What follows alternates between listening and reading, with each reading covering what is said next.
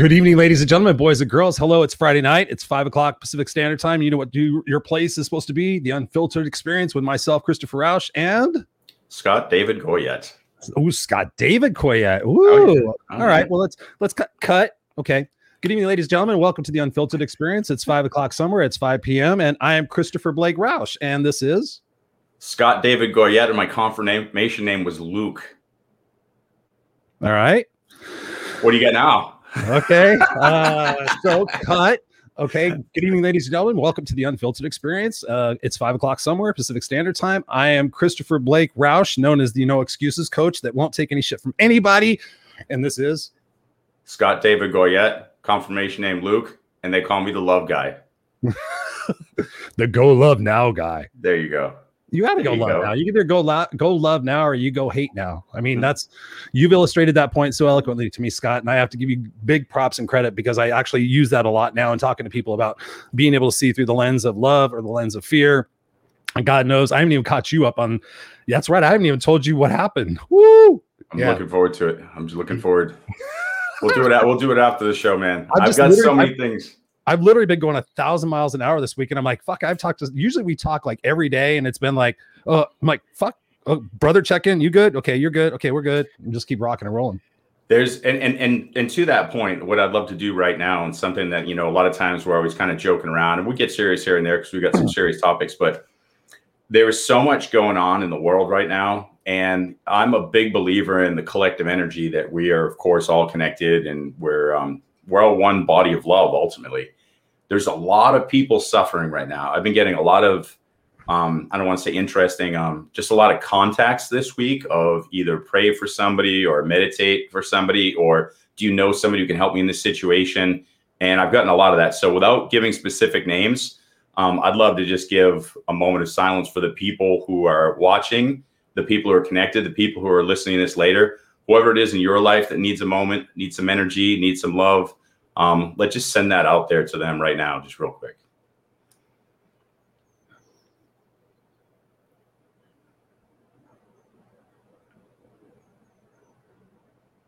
Cool.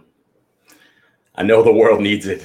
I mean, I know the that's a, world that's, needs that's, it. that's a great that's a that's a great that's a great idea scott i mean there's a lot there definitely is a lot going on in the world and you know me i tuck my head under a pillow and don't look at the news but i heard a little bit of it today and i was like all right cool. Well i heard a lot of it uh what's today? Friday? Yesterday. Was it yesterday?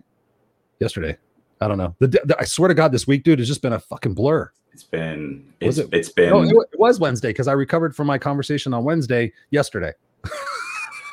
Dude i'm with you. And and, and without getting into too many details because we got some positive stuff and some good things to talk about um, there's people who have lost limbs. There's people who are you know involved in hit and run accidents. There's people i mean there's just some crazy stuff. And i see a lot of lack of accountability.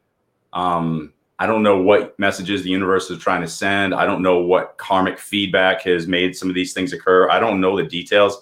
I'm just seeing end results and seeing people suffering. And whatever's brought that from there to here, I would bet, just based on the way I'm seeing and connecting with the universe, that massive change comes with a massive amount of chaos and friction. And so we're in that space right now. And so it might be something happening to your physical body. It might be somebody happening, something happened to a loved one. It might be something that we've lost. And before we can gain and create space to have all these beautiful new things in this beautiful new world, there's going to be some shifts that might seem horrific. And I feel like we're seeing them. And in a way, I've been saying, please stop, please stop, please stop, please stop. And I just said today, I go, I don't know if it's going to stop, but the one thing I can do, which we say all the time, is is is you know manage how I respond, and and that's what we're going to do. That's what when I say we, I mean you know me, anybody who's in my tribe. I'm going to keep preaching that. I know you do too, and mm-hmm. I, I love I love the fact that the universe says, "Oh, you're going to talk shit, huh? Well, let's see if you can back it up." Because you know, I notice whenever I say anything, it comes more quickly than ever. The lesson. If I speak something like I'm an authority and I don't truly understand it, the universe will say, "Oh, we got a funny guy over here. got a funny guy. We're going to teach you some lessons." So I accept the lessons because I know that you and I and our special guest tonight are all what I would call energizers, people who will put their necks out and do a lot for others. And we really see the greatness and the oneness in the world. So Mm-hmm. Let's just do our best, man. Let's just keep doing our best. Put some love and light out there. Would you like me to introduce our guest today, Chris? Absolutely, absolutely. Before I say anything else. well, because I know I'm, I'm, excited. I'm excited. I'm excited to talk to her. I mean, I, I, had a few minutes to talk to her beforehand, and I remembered the connection with us all. Yeah, so yeah, yeah. I'm, I'm, excited to dive into this conversation versus the rest of the conversation. Yeah, yeah, and we can go in a million directions right now. So let, us head into this. Yep. So this amazing woman who's going to be here tonight, she's actually very well connected to one of our former guests. She is a PR person, a marketing person, somebody who really understands the concept of making yourself a better human being and changing all the things that we're preaching she's putting into practice so we're going to be seeing that demonstrated here today um, she is actually um, an, an, amazing person who is deeply connected to jimmy dennis who had served 25 years on death row and was on our show probably two months ago phenomenal human being if you guys have not seen that show yet two things can happen one you can go back and watch it or we're actually going to replay it again next week because we think it's that important and once you hear some stuff from our guests, you're probably going to want to watch it even more. But she's not here just to talk about Jimmy. She's here to talk about herself. And that's why we brought her on board. Without further ado, an amazing human being, Tracy Lamourie. Tracy, welcome to the Unfiltered Experience. How are you this evening? Where I'm are you? Where thrilled you, to be here. I'm thrilled to be here. And while I'm, you know, happy to talk about myself, I have to say I'm always more than thrilled to talk about the what is now an inspiring and happy story of Jimmy Dennis because literally I've been talking about Jimmy Dennis. we'll talk about why since I was 28 years old and since he was 28 years old. At that time, we were trying to save his life, and so it was less pleasant. And now I can say, check him out on all music streaming services, and so it's really pleasant just, just to oh. be able to, to say that. How beautiful is it to say the musician Jimmy Dennis or the friend Jimmy Dennis or the freeman walking Jimmy Dennis than the the the person who's been wrongfully convicted? I mean, I've only known him since then, and I'm all over his post because one of the things I love to do is help that man shine because when Chris and I had him on the show and we were just listening to him and listening to his heart and right. he shared some of his cell experience, which I know he doesn't do in yeah, public. that show actually, I, I literally cried. I, I, literally cried. There was stuff that you guys brought out on him that I didn't even know for the 20 years because he tried to like shelter us after that. And I was messaging him saying, you know what, I would literally, you know, why didn't you talk to us about that stuff when you were in prison? And we had conversations about it since. And he said like he was afraid of losing people on the team or getting them distracted or getting them because we would have been like heartbroken and, and terrified on a day-to-day basis what he was going through right instead yeah. he wanted to keep us focused not on worry about calling the prison about his circumstance today but keep us focused on bringing him home like his why with his getting home and freeing his name and his family so yeah, that was an amazing interview. Thanks so much, guys. Yeah, no, we were. We, we, uh, we, we, we went, we went on every back, everyone back again and talk a different part of the story because when we follow him and see his music and we see all the things he's doing, you know, in the city of Philadelphia and watching him with, I'm blanking on the guy's last name, but the district attorney current, mm-hmm. whose name's Larry, I forget his last name, but Larry Krasner. Like, yeah. So, so, so I love watching Jimmy and his collective of friends who realize that this is a man who is changing the way that district looks. And as a district attorney, he's making sure that they're doing the right things and freeing people who are wrongfully convicted and making sure that never happens again. We need to get people like Larry so that we can model other metropolises, other cities, other areas, and make sure that these things, exactly. first of all, never happen again and rectify them. So we need to get Larry on the show. And I already talked to Jimmy about doing this too, Excellent. because I really want to see more people that were, were, that aren't being brought on shows. Like like I don't think enough people realize that should be the person who's here to talk to us is Larry. What are you doing to clean up our criminal justice system? exactly. And instead, what's happening is he's getting literally he's getting attacked right now in Ream by the fire administration and the or order of police or whatever it is because they want to bring it back to the old you know, and actually suing people who are daring to say anything like that. So, did you hear wow. about that? Did you hear what happened to? Yeah, there's a author, Shaun King, who's he had the cover of Newsweek two weeks ago. He yep. frequently talks about these kind of issues, and now he's getting involved with this one. Um, but he had the cover. You know, he's a, a outspoken actor, he's a writer, a respected, well-respected journalist. The cover of Newsweek, right? We're not talking. Mm-hmm. So he uh, he was speaking out about what's going on in the race, along with Larry Krasner, who was talking about why he's in the race, as people do when they're. He talked about his opponent and why you should vote for him not dissing it, but talking about the reality of the three years before or whatever. And they were they were served with with notice like a week ago. Larry Krasner, uh, Shaun King, the media guy, and I got some media name that I don't know, which I, th- I think is Shaun King's media company. Yeah, there's there are literally um, so they're that's what as ugly, dirty politics. Literally, an ex-politician trying to silence people by you know threatening with lawsuits, talking about in you know and to the point that Chris and I had mentioned to start the show, and we were talking about why I want to have that moment of silence.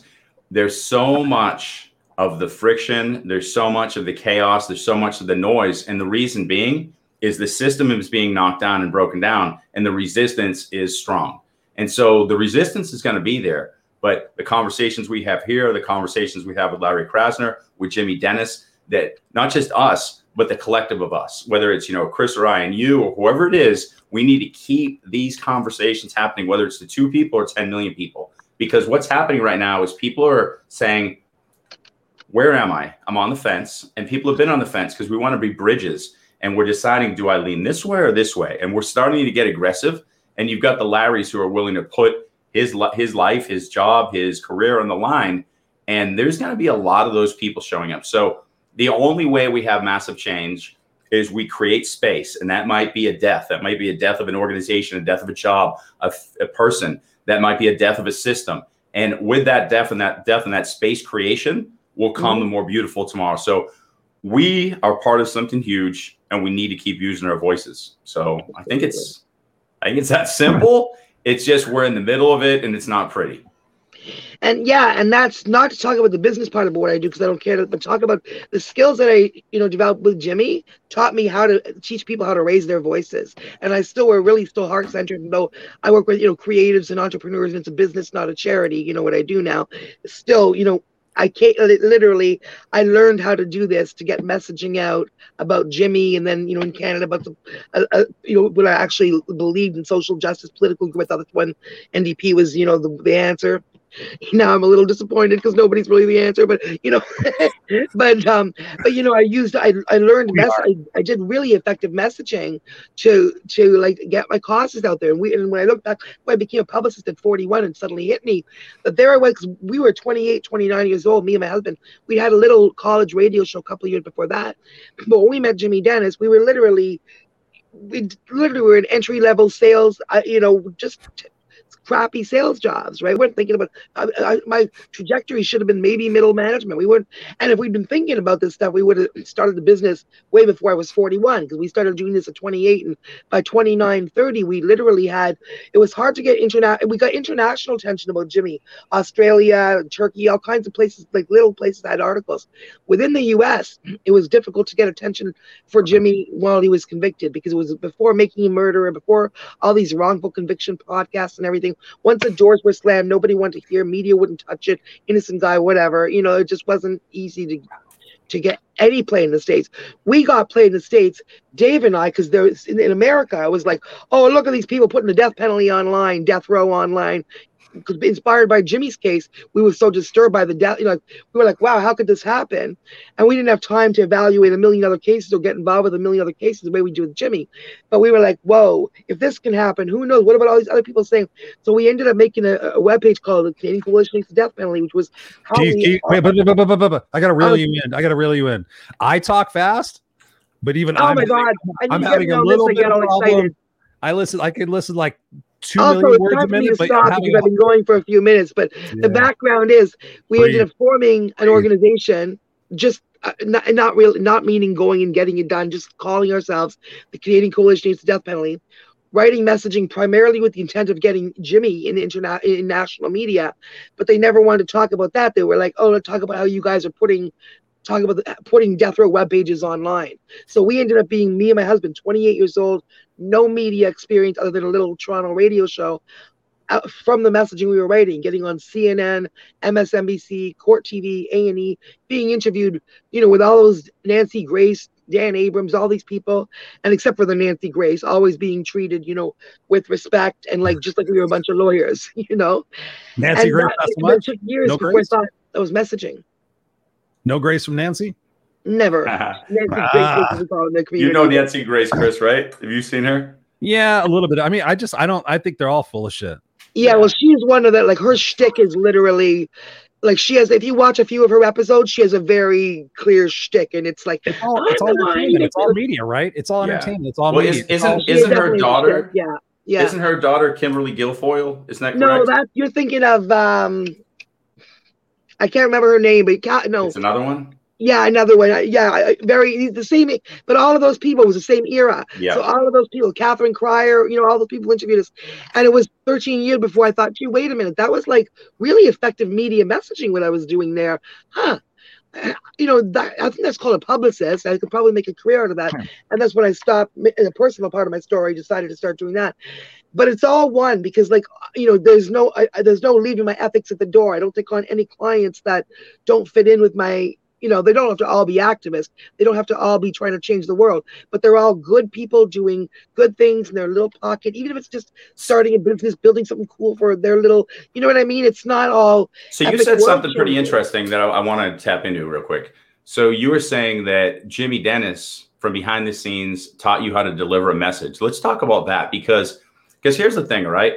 When most people think of who do I want to teach me to deliver a message, we're going to go to some professor or some speaker or whatever. But you're really learning this lesson from somebody who's behind bars. And the reason I think that's so beautiful is right now there's so many companies who are saying, do we hire people who were in prison before? Um, can this person move the way up the ladder? What about this guy from the other side of the tracks? Like. I want people to realize that everybody has brilliance, which Chris and I talk about all the time. Let's talk about and you Jimmy's brilliance. anybody who could hire, who had the, if somebody could hire, I mean, that's not Jimmy's track. He's an R&B artist, right? And he's going this, but you know what I said to him at two in the morning the other day? Or I thought about this at two in the morning and told him the next morning. I said, Jimmy, you know what? That what exactly what you just said. This guy, forget just being somewhat capable, okay? After 25 years under the most extreme circumstances that you can imagine, not just wrongly convicted, but penalty of death and the layers of, of, of inhumanity and what they're saying about you as a person and your worth that you have to get through to survive that is just beyond. So not only does he come out and you know able to survive that, ready to go in the studio and all that, but you guys, he's doing like business deals. He's talking to high end people. He's talking to like people levels. You know what? And, and where people nor like people who have not dealt with 25 years on death row, that I'd be impressed if they were doing half of what he's doing in the the kind of conversation he's able to have, the negotiation he's able to have, the business level thinking he's able to have. And on one of the podcasts I was on, when they were asking about my, it's not so much that he taught me the communication because I was always a writer and I probably framed the communications part, but he certainly gave me it was the we were three when we started the Canadian Coalition Against Death Penalty.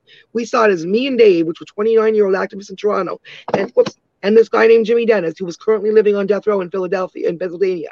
But that wouldn't always be the case. And like he said the other day, he said, I, I said, I'm so proud of you, you know, speaking out about all this stuff because you could just go and I mean, you deal with PTSD, go home and just think about. I've had enough of being thrown into that justice world that I never asked to be thrown into for 25 years. But instead of going home and hiding under the covers, he's out there speaking out, making himself very public about it, which is not easy to do. It's not easy for him to do, right? It's a challenge. And, you know, so, but someone was asking me, well, how did you stay focused for all those 15 years, those 20 years, 10 years? It was 20 years ultimately, but as it was going on, how did you stay focused on, you know, that? And I was starting to think that's true because from a business perspective, how do you keep a group of people focused on anything for one year, two years, three years, four years, five years? But, you know, we managed to keep on keeping that focus. And I think it was Jimmy Dennis. We credit Jimmy Dennis because he was like the project manager, like a project director, essentially. Um, just making sure that it didn't, you know, it always stayed like literally what a project manager does for a business. That was Jimmy from his cell on death row, writing us a letter, talking to us in one 15 minute call. And we joke now. I say, You were like, I'm like, okay, boss. And he laughs. He's like, okay, sis. I go, no, no, it's funny because we used to have one 15 minute call a week. And that's all he had until later when they changed the and he would have phone cards and could phone people more freely. But it, most of the time, he had one 15 minute call a week. His family did not have long distance. He called us for the 15 minutes. It was $6.99 a minute, 75 cents for each additional minute or whatever it was. And we, we would have 15 minutes. It would be cut off at the end of 15 minutes, doesn't matter what happens, right? And every minute or so of the call, we'll never forget. It was always like, this call is coming from a correct, a maximum security correctional facility. Like that literally. So let's talk about Tracy. Let's let's let's let's let's slow down a little bit real quick and let's let's hit some bullet points here because I think the interesting thing that we can get into right now is So this man has so limited connection to the outside world, and you're getting to be blessed with this part of the, part of this time. Let's talk about not so much the details of how much it costs or whatever, but let's talk about this. What was the the synopsis of these calls? What is he taking? Because because like you said, he doesn't want to show you the emotion of this is bad, this is this. He's sharing something with you. What is he sharing with you right now? And what's the Jimmy that made you fall in love with him that you knew this is somebody who has to be innocent? And this is somebody who is not a convict. He yeah. was, but not a guilty convict. This is a beautiful human being and yeah. a musician who's been mistreated by the justice system. What's going on in those calls? What's he sharing? I met him in 2003. We finally went five years after we got involved. We finally had the, had the opportunity to go and visit him on death row. I so he was that was like 14 years before he was released, and I spent the next 14 years telling people, probably sounding like a lunatic, like probably sound like a crazy person to most people, when I said no, sincerely, one of the best people I have ever met in my life, one of the most ethical and moral people I have met in my life is sitting on a cell on death row in Pennsylvania right now. I and told you that. telling you? I don't know if I ever told you that. And he was like, "Wow!" And I was like, "No, I when I met him, there was no way." But that was five years in. At first, it was mostly by letter. The first time when we when we wrote him, and then he wrote back was 28. I said 18 in a podcast recently, and he corrected me. It was, we still have the letter, 28 pages both sides, twice tightly written, with enough legal information about this much of the time that he had in his cell, which was enough to show that there was something really disturbing about this case after all.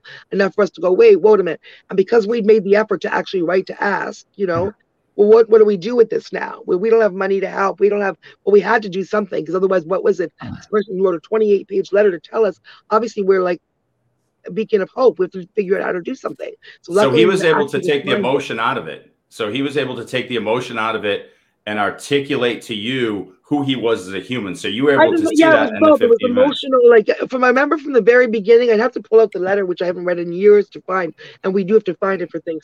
But I have to like from the very beginning, we were like it wasn't just a bunch of facts. You know, from the very beginning, he was clearly the, a human being, and that human being connected with us. And he, for some reason, felt the same way too. We were the same age. Like, look, at, it's funny now. I said to him the other day, just occurred me, I'm like, wow, it turns out like we really actually like each other because in real life, because it's not just now, it's not just letters and a 15 minute phone call once a week about the stuff that we had, we only talk quick, tell my daughters this, and can you find out this? And my daughter's okay. And my parents, a lot of it was that like about out of a 15 minute call, if three minutes is this call is coming from a maximum security crystal facility, you know, we only have like 12 minutes left.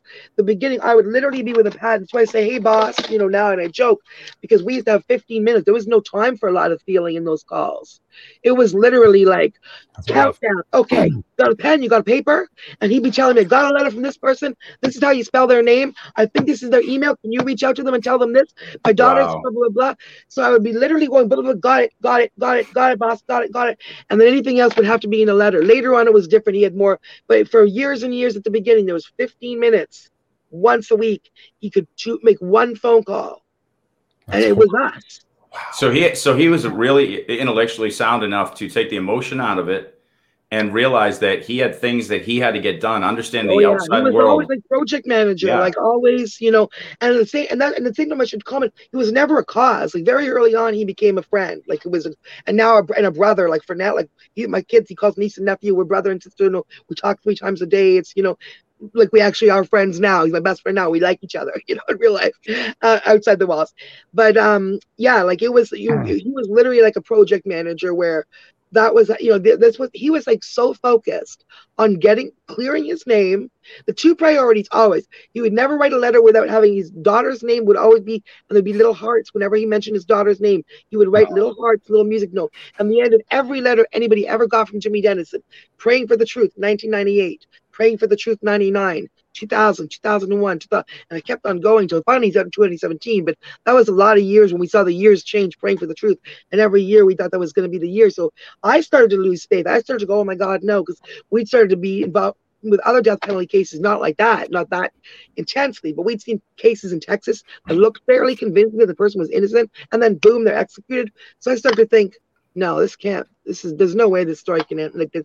No, because I don't know how no, I can't imagine that the story. I still get like heart frozen thinking about it because I can't even imagine that story ending that way, but it could have. And it's not supposed to. Hey, Chris, I got a question for you. So we're sitting here talking. You know, we're thinking about um, you know, Jimmy. Like Jimmy's been sitting here in in prison because I because I'm thinking of this. This is running through my head right now. What would you have done if you had those 15 minutes, and what would you have put into some of those calls? Because I'm, I'm just visualizing you're you're stuck, and you have these so few of these calls. What would you do in that situation? What are you saying? Who are you calling?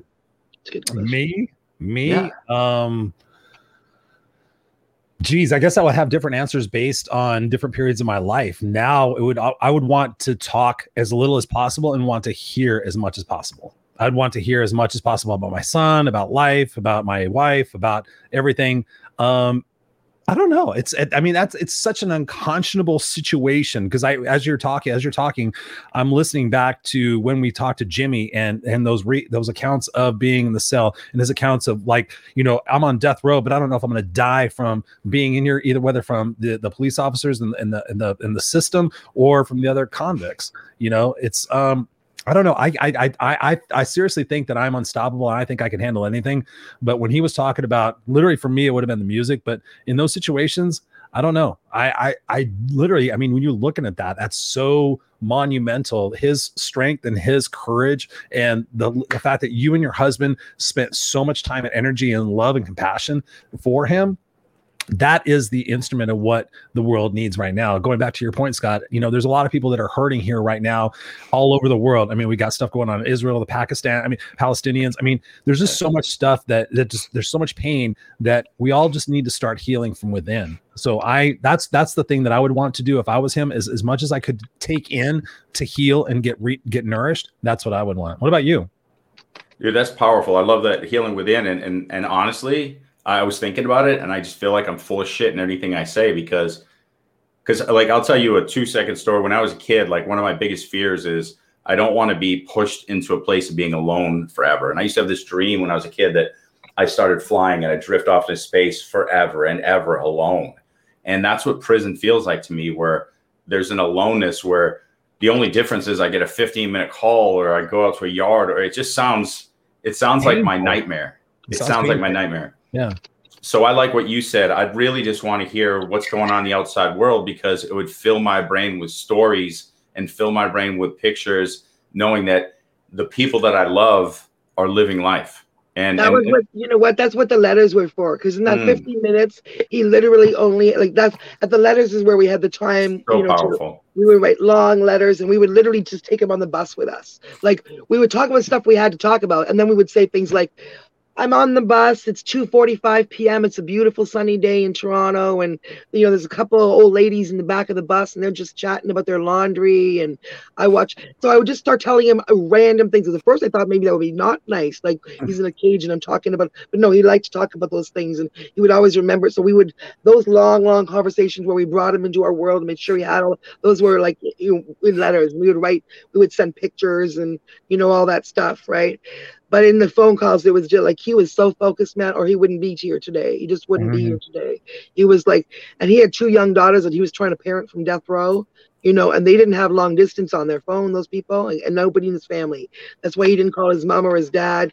He was like eight, 10 hours away, and the long distances, you know, they don't have it. Oh, they couldn't even afford it. They just don't have the long distance on their phone to even be able to accept the charges, right? The way it was in those days. So he would call us and give us literally I heard this from my mom in a letter. Can you call and make sure she's okay? Can you make sure the girls are okay? One time, he never sang on death row, but one time he did. He sang, literally, we got to record him. Once in a while, we'd put like two phones together so he could talk to his family. Totally illegal, you know, because they're supposed to be who's calling on the visitors list. But we were like, you know what, if we could like play the phone, you know, put the phone together, then they can yell at each other through the receivers of both. Hi, Jimmy, are you okay? Hi, I love you. And once or twice we did that where they could just yell through the receiver, you know, each receiver of the other, one holding one line, one holding the other. But one time he sang, we got him to sing, and he, you know, only time because he said he didn't feel it to raise his voice. It was, yeah, he just couldn't. But one time he sang a, a lullaby to his daughter when she was oh, really little. Wow. He sang into our phone and we recorded. It was a, we made a big production wow. for us to get like a four track and record it. I'm sure we have it somewhere still, but he sang a lullaby to his daughter daughter when she was still like she was maybe find nine. that. That's beautiful. That should be a Yeah. soundbite. That should be a I total mean, soundbite on that's your interviews. Yeah, I'm- Like from death row, At some here's point- Jamie Dennis singing to his. That should be like. yeah, what if you have that? media right now. Because he's gonna at some point have a Netflix or something. I know gonna there's showing. gotta be, you know, like somewhere that I mean, that was a personal thing that was never put online or anything. But I'm, I, I'm, I'm, I must be on a cassette. This is in the days would- of. I would, I would, I would go. Find, I would go find that. I would, I would Like, definitely go find that. That is gold. That is right? gold Yeah, no, we've got to go through a lot of old stuff. You know, like we had, had, and you know what? We had his pictures for 20 years. Some of the pictures that you see in that Rolling Stone documentary and stuff now, they were literally photographs, one copy, like one photograph, like you had in the old days, right? You just got a picture. And when we first met him, he sent us like eight or nine pictures of his daughters, of his what, partly to show us, and then he never, like, partly for safekeeping. Like he always knew he had them. He check every once in a while. He still those other, you know, those pictures I sent you. He had other ones, but we also, you know, you have those pictures I sent you. And literally, when he got out like two years ago, we had to go through our four or five boxes, uh, legal boxes of Jimmy Dennis letters, and look for those photos so we could send them to Rolling Stone or whoever was doing the documentary. And yeah, so we so now I see them on the screen, but those are like pictures that he sent us from his cell. The only pictures, not the only pictures he had of his dog, but the only copies of those photos that he had sent, and we kept care of them for 20 years like they were our own, you know, and had them in our Jimmy file. And then when he came out, he says, "Find that. Did you remember? Do you still have that? Do you have that brochure you first wrote about?" And we went and looked. Oh gosh, remember this from 1999? And you know, I still. And the other day, I, I- oh, I, no, I don't. I, I have a question for you, Tracy. Tracy. Tracy, Tracy, Tracy, Tracy, Tracy, Tracy, Tracy, Tracy. Remember what I said before? Come back to us. Breathe, breathe. Conversation, not freight train. Conversation. So what we've been talking about literally is one resort that one one word that keeps coming back in my mind is resiliency. Mm. Resiliency for you, resiliency for your husband, resiliency for Jimmy, resiliency for everything else. In thinking about what we titled the show, talking about catapulting your growth and your impact, what advice specifically would you give to people to to dominate the resiliency. Because i mean for me and i know this for a fact that when you are congruent and you make a promise to yourself and you keep that promise that's amazing what resiliency you can bring about yourself. So talk to us about specific points of what people who are watching this right now who are struggling based on what scott was saying what based on what we took a moment to pause for. What are some some spe- specific action items that people can do to increase their resiliency Well, there's that, you know, how Jimmy says the never, never give up. I learned, I take that, and then I also learned on the internet, I found a phrase this year. Was just, um, we didn't get this far to only get this far. And I find that, that that's really, for people that are really down, even more than people, people who are doing well, great, you have goals, you didn't get this far to only get this far. Keep going, be inspired, you'll make it. But even more importantly, people who don't think they're winning right now, like people who are feeling stuck or frozen or wanting to jump off a bridge or something, I talk about that a lot that's that's you know you didn't get this far to only get this far because you're a winner you won you're still here you're still standing you beat all that horrible stuff.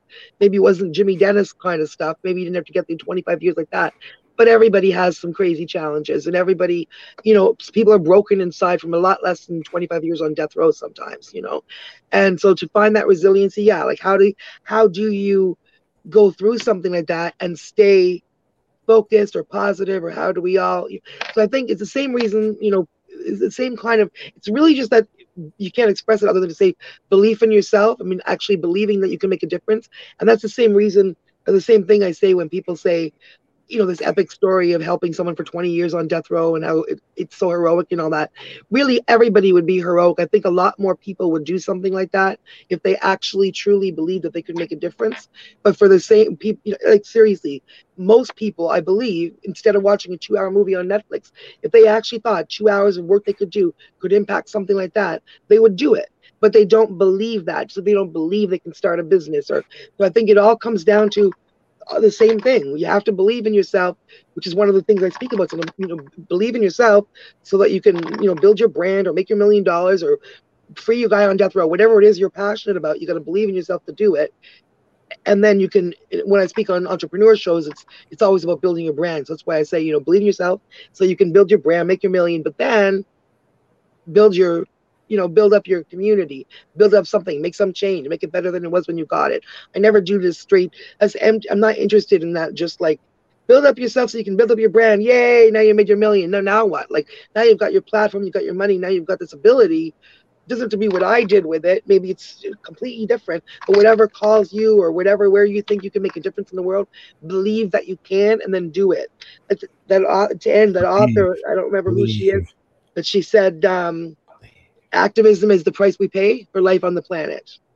Absolutely. So I'm going to answer somebody's question. Who had a question real quick? Uh, Chris, you might answer. Yep, I can't yep. see. I saw the question. You answered, yep. but I'll just follow up with. I'll follow up with Colleen just for a second.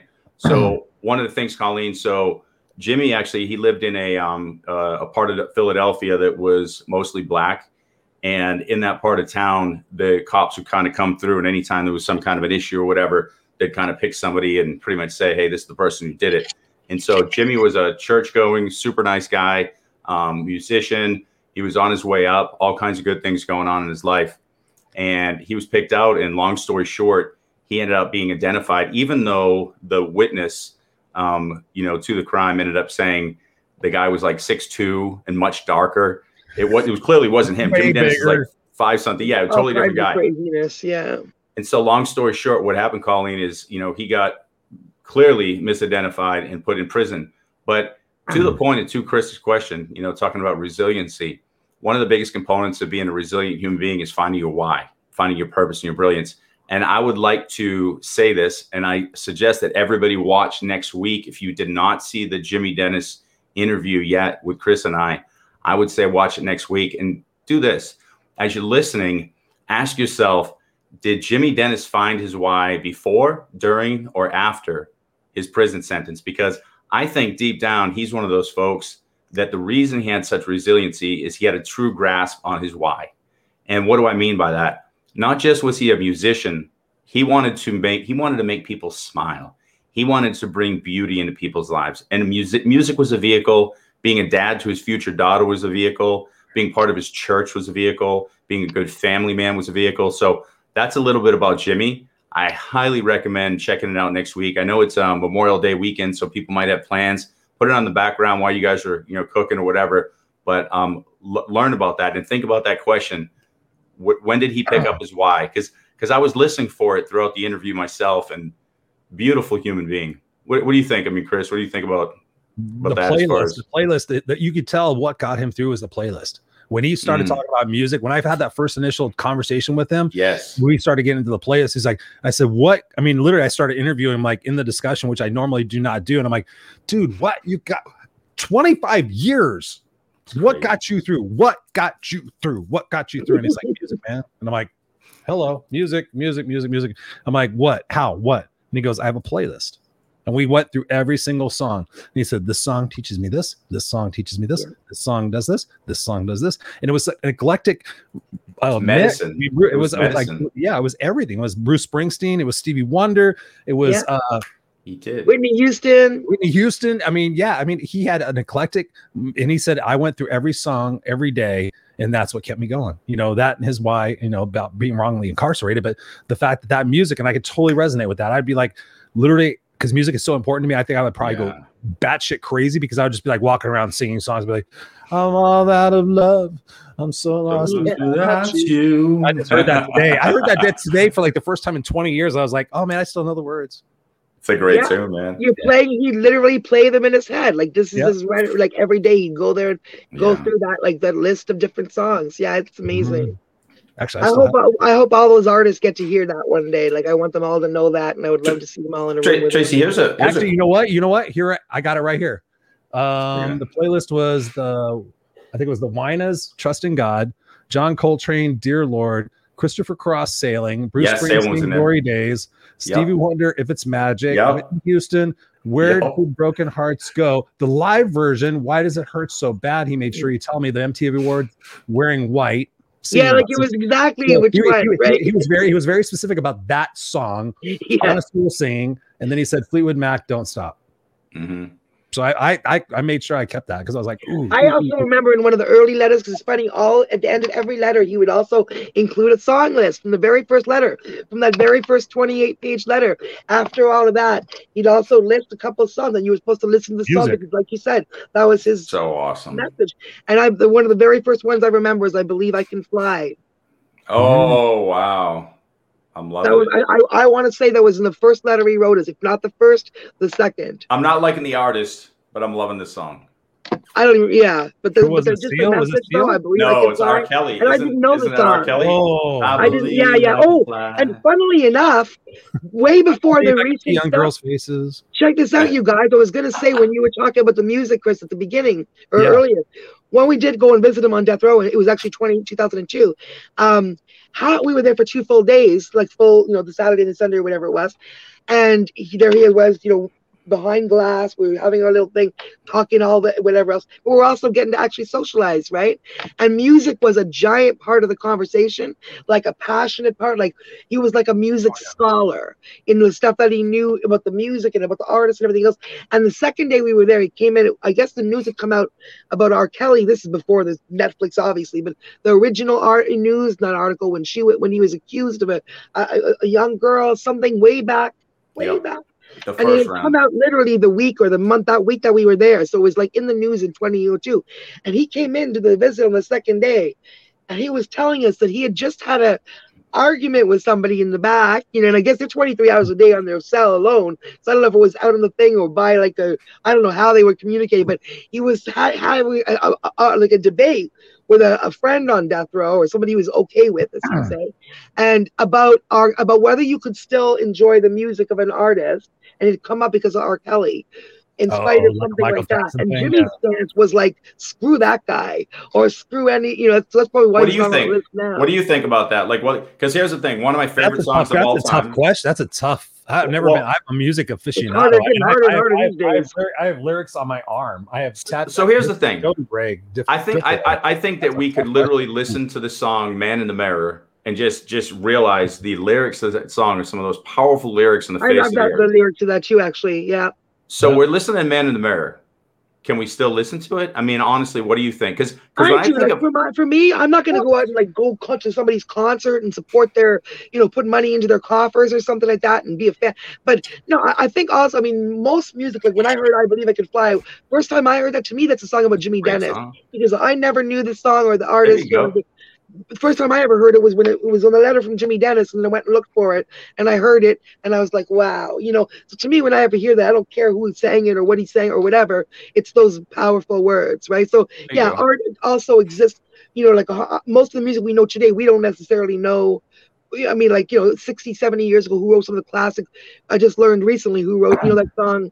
Um, a good man is hard to find. It was from 1917. My client's father wrote it. You know, a good man. It's now just a thing in the in the ether. You know, like a, a a phrase.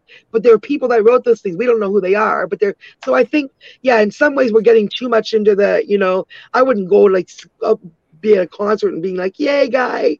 But if a song comes on that I like, that's a piece of art that I appreciate.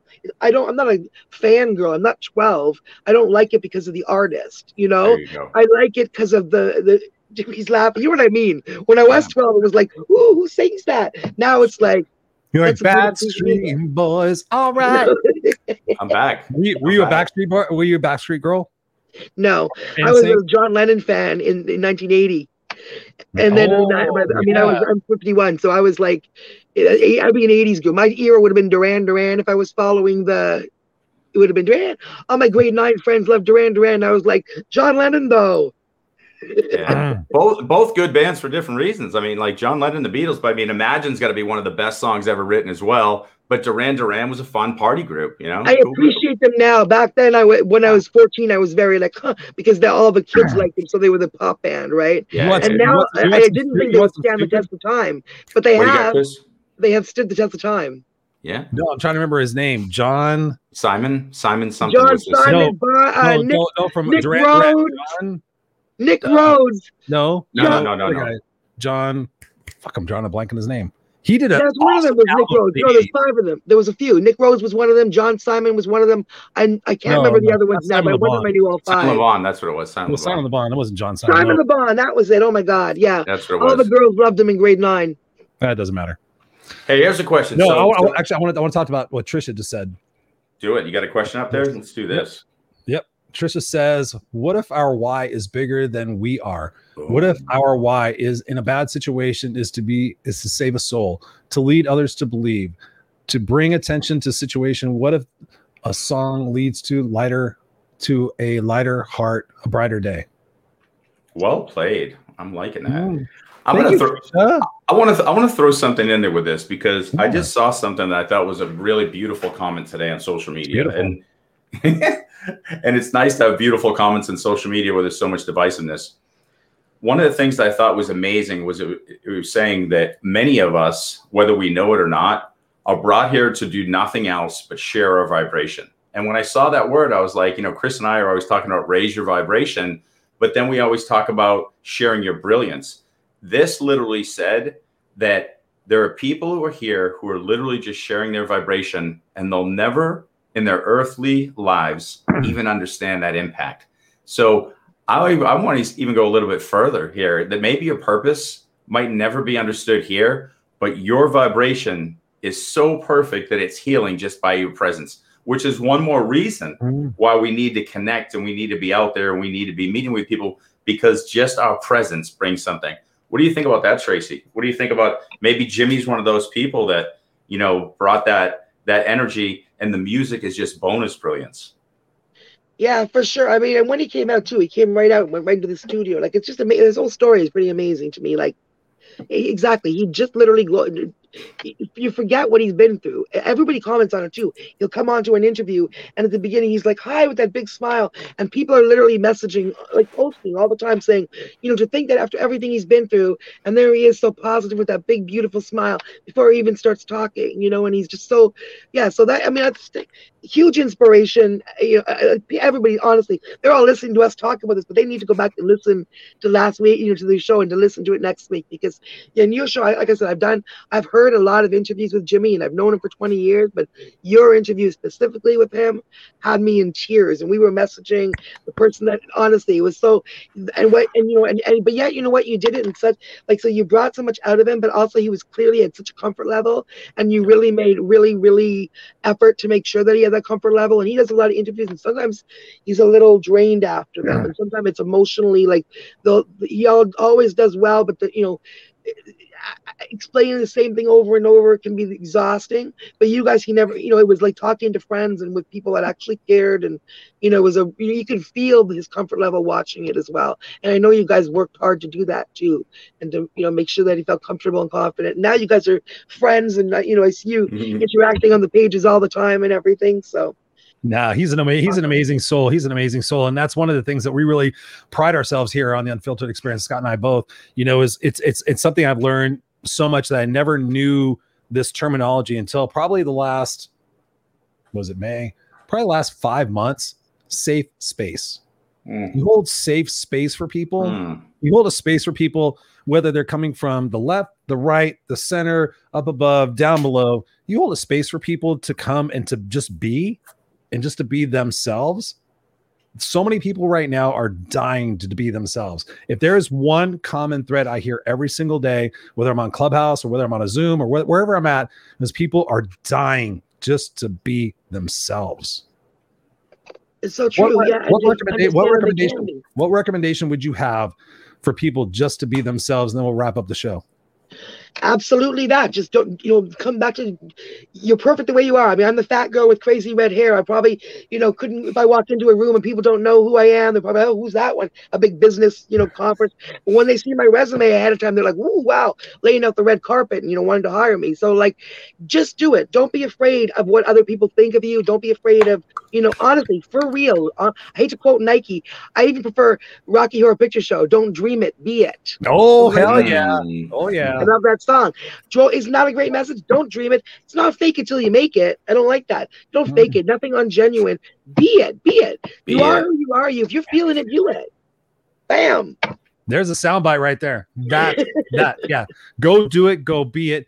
You know, it's funny because we're always talking about fly your freak flag. You know, be who you are. That's one thing that I've struggled with my entire 52 years on this planet. I'm proud to say, is that up until when I left corporate and went through a bit of a stumbling situation, then Scott showed up and and saved me. No, It was- it was- we saved each other, bro. Maris. yeah no i know i know seriously but no when you jump into who it is that you really are and who you are supposed to be there is a safety net that you cannot see that you cannot feel but you know is there and that's why i tell people every fucking day like swear i was on a pod i was on a i was on a on a on a clubhouse meeting the other day I didn't even tell you this, Scott.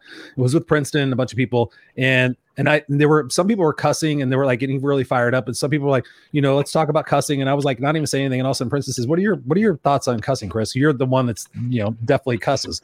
And I said, I told him a story about when I spoke on stage, and I said kick ass, and some guy afterwards was like, I have a problem with profanity. And I'm like, really? I have problems with you call people's fat, stupid, and short, and nigger, and and gay, and blah blah blah, all these other fucking terms that I hear as a coach. People coming to me going, you know, I've been told all my life I'm stupid. I'm like, yeah. Have you ever had a problem with the word fuck? Yeah, I don't like it, but it's never a problem. It never fucked with me. You know, just go fly your freak flag. When you fly your freak flag, ladies and gentlemen, boys and girls, let me tell you, there is a freedom, there is a peace that I've been searching for. I've read so many books on inner peace. I have one that's literally called Inner Peace. I'm like, eh, eh, eh. just be who you are. Like you said, show up in the room, go, hey, ladies and gentlemen, I'm here. Where's the fucking party? I walked in the most boring networking things in my life. And I walked in there and I walked in and I said, What's up, party people? Who wants to have a conversation? And they're just like, they just break out of their shit. And they're like, Oh, fuck, there's somebody here that's real. I want to talk to somebody yeah, who's real. yeah. Yes, you are definitely real. We appreciate you. We love you. And thank you so much for coming on here. Thank you so much. More importantly, and more, more specifically, knowing who you are and what you and your husband did massive, massive love and appreciation and respect because you guys looked at somebody who you did not know who was from a different race, a different culture, a different uh, socio uh, socioeconomic background, a different part of the world, and you said, "Wait a minute, wait a fucking minute." And we're lucky we this, did because look, this, we've got a, this, a, this guy, a best this friend guy, I couldn't have imagined our life without. Even, uh, only one microphone, one microphone. Um, this guy, we we want to make sure that we're there by his side for not one year, not six months.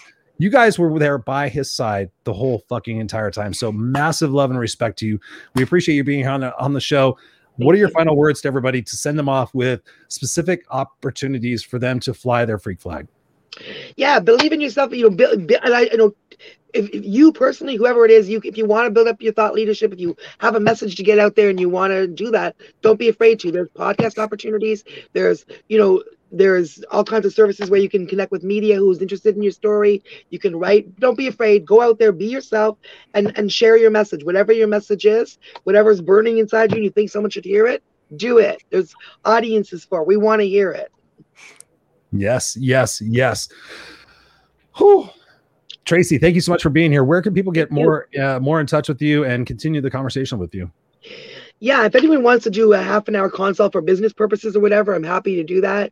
Or just, you know, information about getting media stuff out there, activist stuff along the lines of stuff I care about, equality, certainly interested in hearing about. So lamourie.media.com, or you can find me Tracy Lamourie, that's L-A-M-O-U-R-I-E, on Facebook or LinkedIn is a great place to connect. And on Instagram, you can see all my projects and all the stuff going on all the time. Um, and that's Tracy Lamourie, PR Media. Tracy, final thoughts for Tracy Scott before I let her go back to the green room and chump on uh, brown M&Ms? I, I love the fact that um, we've got people out there who are putting their necks out for others, and however you do it, whether it's for you know what you guys did for Jimmy, or it's just taking a voice on something that scares you a little bit, or just speaking up at the right time in your life. I think it's beautiful that people are doing it. Get off the fence, use your voice. I'm all in with what you're doing. I thank you. Thank you. Thank you, Tracy. We're going to put you backstage. Don't go anywhere. Don't go anywhere. Okay. Enjoy. Enjoy. We'll be. We're just going to end the show, and then we'll be right with you. Yepper. Oops. Wrong one. the other way around. wrong one. Wrong button. I'm overwhelmed, Scott. I'm overwhelmed. There was a Chris, lot. I'm overwhelmed. There was like, hey, look at who we have here. Jessica Marie. Hey, hey Jessica. Hey. She says, amazing story. much respect. Thank you, Jessica, for being here. Thank you. We have we have so many amazing. So I didn't even get a chance to like just like Christina Finch. She's like, "What's up? Hey, Let's hello. Let's yeah, connect with our people." We got uh Andrea. Yeah, what's up? How you doing? I it's funny. She was um yes, thank you for being here. I want to tell a story. Um, thank you for being here. Uh, Colleen's in the house, Robert Broker's in the house, hey Tracy Feely's in the house, Colleen, we told that. Um, yeah, you guys are amazing. You guys are our unfiltered crew. You guys are our family. And thank you so much for being here. I know that you can be in a lot of different places right now. The world is opening up. I went out on a date with my wife uh, last night. We went in a bubble and had a great time, and then found out from the CDTC, CD, CDTC. That's funny. That's fucking my old job. that was my old job. It was CDC said that you can go outside without your mask on if you had your vaccination. So I was proud to say that I walked around life normal yesterday. But uh, thinking about what she said, what she said tonight, Scott, there was a lot of volume. There was a lot of importance in there. What would be your three takeaways or a couple of takeaways that we could send away for everybody here watching or listening tonight that encapsulates what Tracy was speaking about today? Well, first and foremost, um, we we kind of mentioned it a couple times. We were talking about getting off the fence. I think it's super important right now that we're in a massive space of transition. We had a world that looked a certain way that we accepted, and we said, "Hey, this is the world as it is. There's good, there's bad, there's ugly, but it is what it is." And that is what it is. you can hear Chris shaking his drink up. That is what it is. Uh, it doesn't need to be that way, guys. We are the creators of our own universe. We can build a better world. So here's how that happens right now we're a puzzle and there's this puzzle and all these pieces are, are filled what's happening right now is we're yanking pieces out and just throwing them and there's a hole. And that piece might be a system that broke down or we're eliminating hate or we're highlighting this and we're going to put new pieces in there. We have the ability to put better pieces in there and make this world a better place. So first and foremost get off the fence. The second thing is if you have not yet find your why. Now, I have friends that might say, I know my why. I'm supposed to be a chef and I make great food. And I ask them the question, Are you sure you're supposed to be a chef? And they say, Yeah, because I love cooking. I go, Tell me why you love cooking. And then they start to talk about, I love cooking because when I bring the food to people, they smile. Oh, so you like smiling. Why do you like seeing people smile? Because people connect and people have special moments. So you really like delivering special moments to people and changing their lives. And suddenly, that's what's happening. And I think something like Jimmy has a deeper meaning than just the music, even. He's really taking, he's changing people's lives with his music. He's changing people's lives with his words. He's changing people's lives with his connection, just amplifying his energy. The third thing, I would say the third thing is be selfless. You know, there's a lot of time given in that mo- those moments where Tracy's in there with her husband meeting with Jimmy in the prison. And that's something that's probably beyond most of us. Like, why am I going to go to a prison to somebody who may be guilty? I don't really know. I trust that he isn't. And so be selfish. And we always talk about that extending the sense of self. So I would share those three things. And before I pass it back to Chris, one of the things I do want to tell you is first and foremost, next week we have Jimmy Dennis on. Again, we're going to have that interview again. If you were intrigued about anything we said or you want to get connected to Jimmy, check in and listen. I was wrong. It's not next weekend, it's not Memorial Day weekend. The following weekend is. So next weekend, check in with um, Jimmy. The weekend after that, when Chris and I are back live, man, we have somebody who is very, very, very, very special. I promise you. If you if you can't even watch it, it has to be in the background because you're doing your barbecue for Memorial Day. Get here. His name is Tyler Campbell. He is Earl Campbell's son. If you're somebody who's a football fan, You've heard of Earl Campbell, one of the best football f- football players of all time, fullback, running back, amazing player. Came out of the University of Texas, played for Houston, other teams, incredible player. But he is nothing compared to his son. When you listen to Tyler, oh man, I'm, I I met him this past week. We sat on the phone for two hours wow. because we could we could not stop connecting, and it was literally I'm like, bro, bro, bro, I know you, I know you. We, were, we both were kept going we have goosebumps. We have goosebumps. And I can say this the person who connected me to Tyler said, I cannot believe you guys don't know each other. You guys are the same person. He's just the black version of you, the white version of him. Mm. And so I'm so excited to have Tyler here. I can't tell you. And if he's listening right now, because he said he might check in, he's watching his kids right now and he's might have this on in the side, but it's going to be a special time. And it's really a social time. So, so again, thanks for Tracy. Those are my three bullets. Chris, what do you got to wrap us up? Because that was a lot of energy and a lot of beauty. What can you finish this up with? Hmm.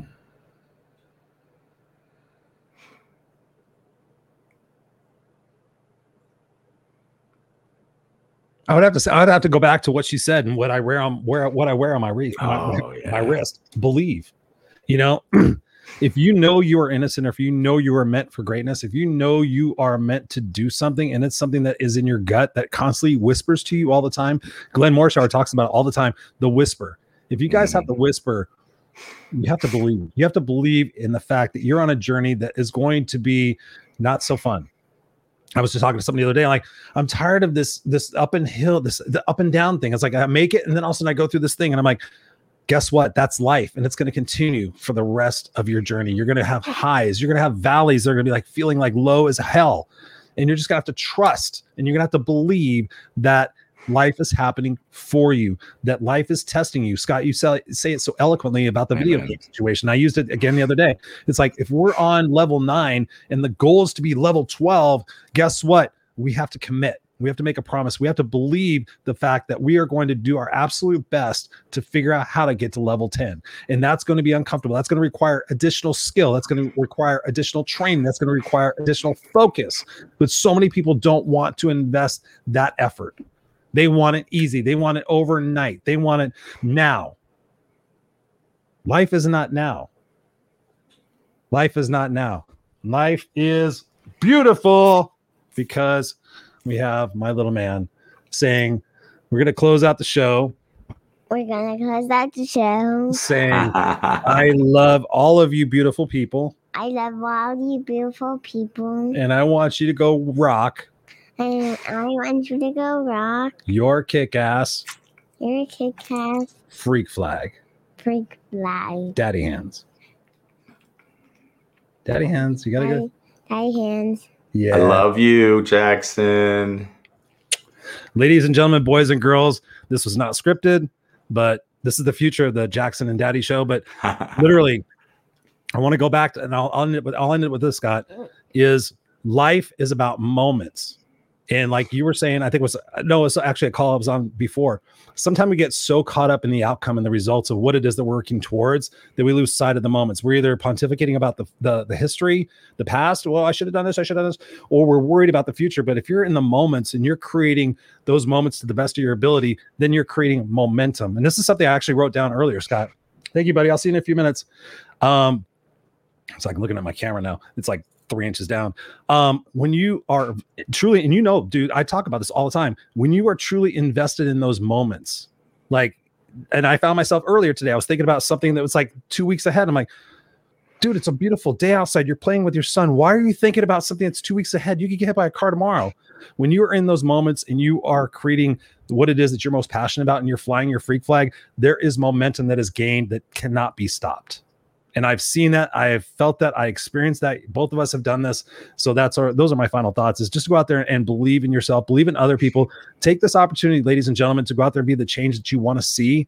You know, so often we're pontificating about what we want to see change. I want this change, I want this change, I want that. All those people.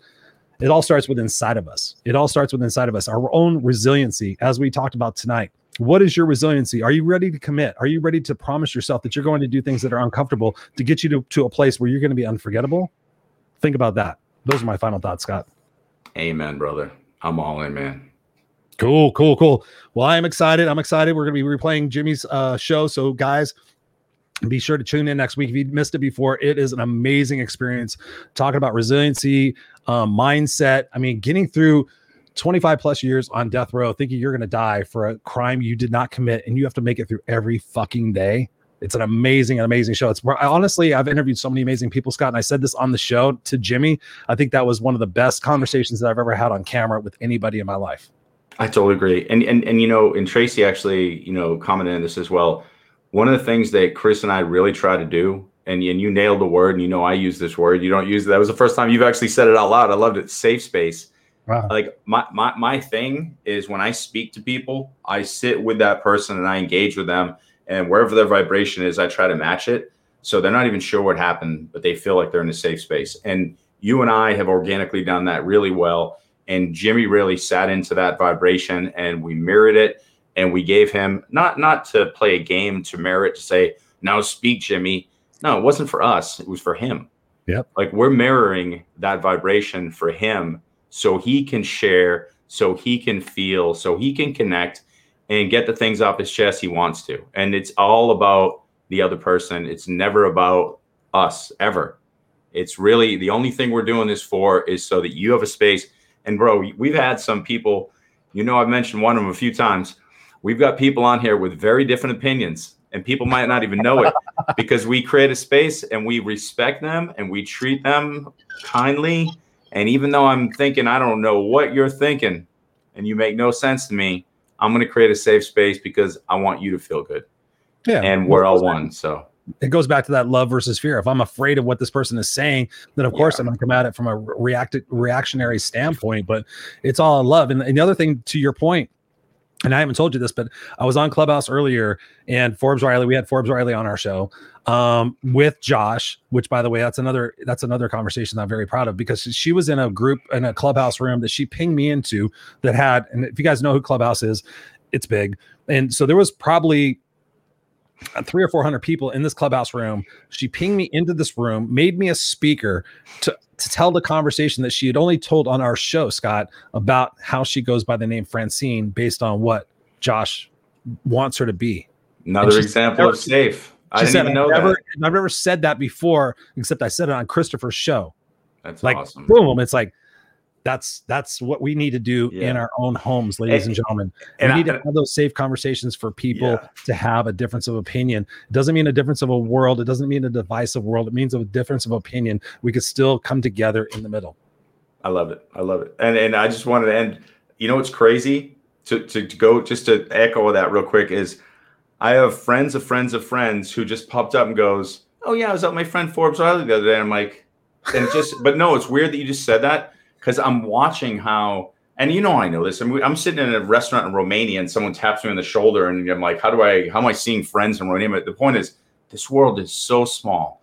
When you open up safe spaces for people and you treat people right, someone knows somebody who knows somebody who somebody who knows you and your impact not only do you resonate like wildfire because you're doing the right things and you're spreading that energy the universe just wants to share you. It really wants to share you. And Yep. whether you're an introverted extroverted what you define yourself as your energy can go to so many places once you fill your cup up. So like jimmy Jim, jimmy dennis is doing like tracy's doing like chris is doing let's go out let's share our energy let's make sure it's a vibration of love let's kick some ass and just be the best people we can be and provide safe spaces for all Yes. Bam, bam, bam. We love you guys. You guys are our unfiltered crew. If you're not already there, go to www.theunfilteredexperience.com, www.theunfilteredexperience.com. Go there, become a part of our crew on the Facebook page. We're going to be doing more and more and more stuff there. So we love you guys. We appreciate you. Go out there and have a phenomenal weekend. Go out there and make massive moments that will create momentum in your life, that will create an amazing legacy that you guys will be proud of. We guys, we love you guys. We will see you next time here on the Unfiltered Experience. you guys don't